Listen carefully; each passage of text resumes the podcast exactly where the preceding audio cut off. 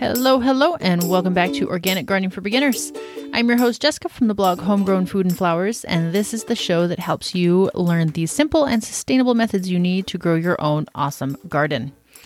This is episode 36, Small Space Gardening, 5 tips to help you maximize your compact space, because not everybody has a huge growing space to use. Sometimes you might just be dealing with a small postage stamp size yard, but I don't want that to stop you from trying to build your own first garden or continuing to maximize what you've already started with.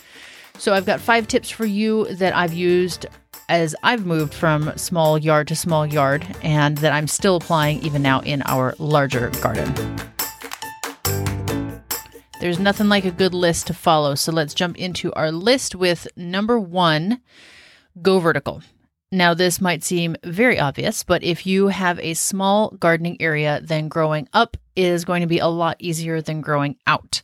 And this can be, the things that jump right away to your mind, such as a trellis or an arbor or even hanging baskets. There are towers, like stackable towers, that you can grow in that are very popular. Greenstock is one of them. And even though I don't have personal experience with those, I know that they're very popular and people seem to really enjoy them. So long story short, growing up is a great way to buy yourself some extra space. Instead of putting in a raised bed or an in-ground garden, instead you are using the vertical space that you've got, say, on your back porch, your patio, your deck. Even if you do have a yard and it's just very small, you can still use these vertical spaces by building something like a trellis with chicken wire that you attach to your house. I did this in a past garden where I was growing sweet peas out front, and sweet peas need to be trellised anyways, but this is a really simple and inexpensive way to build a trellis. So you don't have to go and buy anything necessarily. You can use what you've already got with some sort of mesh or fencing that you then just tack to your wall. In this case, I used some stucco staples because we had stucco on the outside of our house, or not staples, screws, that I then suspended the chicken wire on, and it worked out great. It was awesome.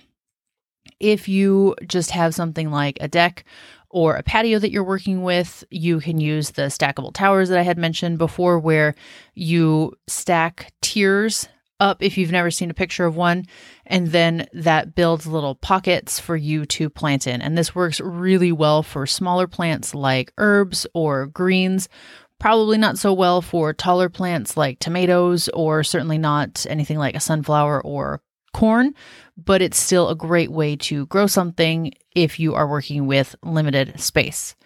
Hanging baskets are more versatile than I think people give them credit for, because you can grow everything from tomatoes to nasturtiums to herbs like oregano or thyme. You could even try some mint in a hanging basket. So it doesn't have to only be those very flower-filled ones that you see in the nurseries with things like lobelia and petunias. You can really maximize the space of a hanging basket with all different kinds of crops, and you could still even companion plants in there. You can put in a mix of herbs and flowers, maybe even a small veggie like spinach if you are very, very short on space, but you still want to try to grow a little bit of everything. So think outside the box a little bit on hanging baskets. It doesn't need to be limited just to some of those flowers that you commonly see. If you have an arbor, which is very similar to a trellis in that you have a structure that your plants grow up, but an arbor is kind of, I guess, think about it, a horseshoe shape or an upside down U that you can put over something like your gate or your walkway up to your house. And you can grow green beans or flowers, things like that, up an arbor, and it will do just fine to take advantage of the space that you have. Another way to go vertical, and this, it kind of flows into my next point, number 2, is think of different ways to get that vertical or container space. And what I mean by this is, if you don't have hanging baskets, or you don't have the space or budget or whatever to build or buy a trellis or arbor, you can still use sort of unconventional or upcycled materials. And one of the coolest ones that I have seen, and that I'm actually going to try this coming year, is to use rain gutters that you can either source used or find you know, at your local ReStore, something like that. And this works really well for smaller or shallow rooted plants. And strawberries is one of the most common ways I've seen rain gutters used. Lettuce is another very popular option. You can do something like a scallion that has a very shallow root system and isn't going to bulb out into a full-size onion. And so you take a linear footage section of gutter, whatever you're working with, whether that's 2 feet or 6 feet, and you put caps on the end to hold the soil in, and then you can suspend them on your fence so that you are taking advantage of that vertical space without using something like a hanging basket. And if you do it right, you can even, from what I've seen, you can kind of angle one to feed into the other so that when you water the top one, any excess irrigation will just drip down to the one below it. And so it's kind of like a self-watering system where you're just taking care of that top one, and the bottom tiers in your rain gutter system will get watered from the one above it. I hope that makes sense. I kind of think of it like a little trickle-down effect where the top gutter is going to water the second one will water the third one, and so on and so on. Honestly, it might just be more efficient to water each one individually, you know, without trying to angle them just so, but it's a cool system that I've seen pictures of. Have not tested it myself, but I will be testing gutters in general next year. You can even suspend these, or attach, I should say, on your deck railing. There are pots that you can buy that are shaped to straddle the railing on your deck, like a 2x4. And those look awesome, but they honestly get very expensive if you need to buy more than just one or two. And so what you can do instead is screw the gutter to the top railing so that it, you know, doesn't fall or get blown over, and growing it that way. And that can be an awesome way to use it for, again, like I mentioned, strawberries or lettuce, because they're so accessible. And the closer a garden is to your house and the easier it is to access, the more likely you are to actually harvest and eat from it, maintain it, water it, all those good things. And so that's a great way to really maximize essentially no yard space if you are just growing right on your deck like that. Another alternative to get vertical space, and I did use this one and I had, we'll say, medium success with it. It was my own fault. I got a shoe organizer from the dollar store, and then each pocket that you would normally put a pair of shoes in, I filled with soil and I planted in there. I used strawberries, I did some herbs, some lettuce, and it actually worked out really well. It looked pretty cool, but I will say that the huge drawback was that, my goodness, it dried out so quickly that it was a real battle to keep things from totally drying out and dying from dehydration, essentially. And it didn't help that we were living in California, where it gets very, very warm. And I'd be willing to try it again here in Oregon, where it rains significantly more and just doesn't get as hot in general, even during the summer.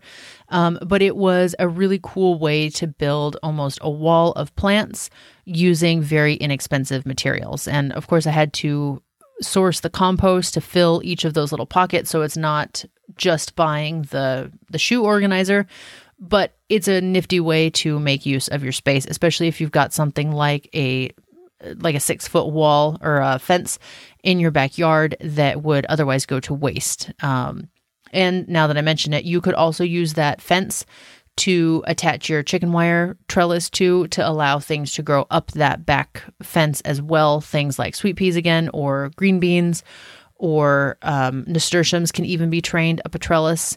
So that's another way to do double duty on a fence if that's what you've got in your growing area.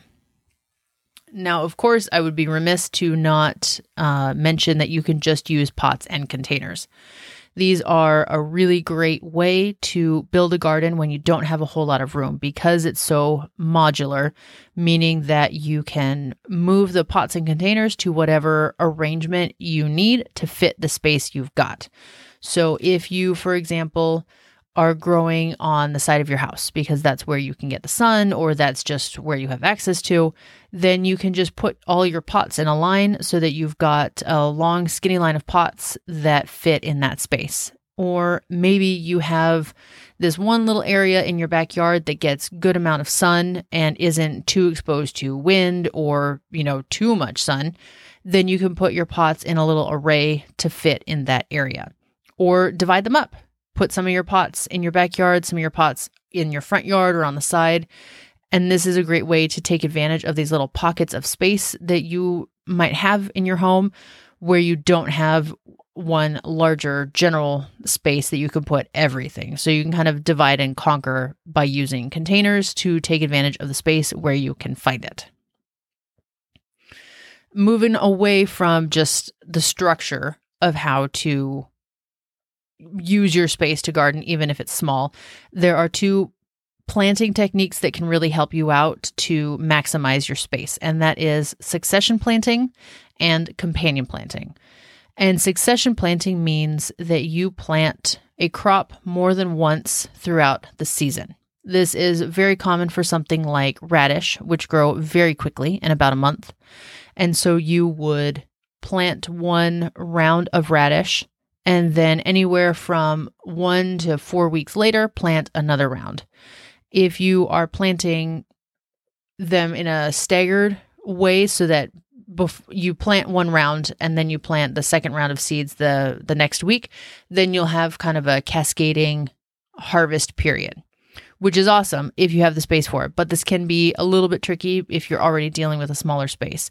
So you can do succession planting in a way that once those radish come out, you just immediately plant something again. It could be more radishes, or it could be putting in lettuce transplants or summer tomatoes or whatever it is. But basically you are constantly planting new rounds of seeds or seedlings so that you are maximizing every inch of space in your garden so that nothing is left empty, either at the start of the season or once a mature crop comes out. This is also known as relay planting, this type of succession planting, and we're going to get into that in another episode. But succession planting is a great way to maximize your space because you constantly have new crops going in to take advantage of the growing area that you've got. Now, as far as companion planting, this is similar in that it maximizes your space, but with companion planting, you are growing 2 or more crops together for either the whole season or for part of the season. And as an example, say you have a pot with tomato, one tomato in it, growing up a trellis in the middle. Instead of leaving the outside edge of the pot empty, like around the tomato, you might put some lettuce plants in there, or oregano, or basil plants, or even something like a cilantro. And so you're making use of those space by allowing those plants to grow together. And the benefit, aside from saving space, is that some plants can grow better with a buddy. So in this example of the tomato and the basil, one of the very common stories or anecdotes that you'll hear about companion planting these two in particular is that basil is going to improve the flavor of your tomato plants. Another example is for a flower like sweet peas that prefer to have cool roots as the spring and early summer warm up. And so you can companion plant that with a low growing or spreading flower or vegetable that's going to keep it cool. So you could put nasturtium at the feet of your sweet peas to shade the soil and prevent it from warming up too soon. You could put something like lettuce or spinach or a sweet alyssum, all with the goal of being almost like a ground cover for the roots of the sweet peas so that they bloom just a little bit longer into the season. So these are a few examples of companion planting that you can use in your containers, in your smaller space, even as I'd mentioned earlier in the episode, in a hanging basket. There are lots of ways to maximize the space you've got, keep all your plants happy, and not be limited by the space or lack of space that you have in your area. The second planting tip, and this is tip number 5 overall, is to use compact or dwarf varieties. And this one might seem a little bit obvious, but it bears mentioning because I just actually chatted with somebody at my local farmer's market where I have a booth there. And somebody was saying that they liked nasturtium, but they didn't like how much they spread, how trailing the vines were. And they didn't actually know that you can get compact varieties of nasturtium that don't spread. And so I want to make sure to mention this here to you in case this is news to you as well, where there are, even for sweet peas that are known to be a climber, garden peas like snap peas, zucchini, cucumbers, nasturtium, like I mentioned. All of these have their standard trailing varieties, the ones that will either spread out along the ground or climb up a trellis, or they have compact varieties that stay in, that have a mounding growth habit so that they form more of a bushy, compact plant as opposed to spreading. And of course, there are dwarf varieties of a ton of different vegetables, like tomatoes. They have ones like, I think it's called Tom Thumb, that stays very small. There's even a tomato variety called patio, meaning obviously it's meant to grow in a container on your patio.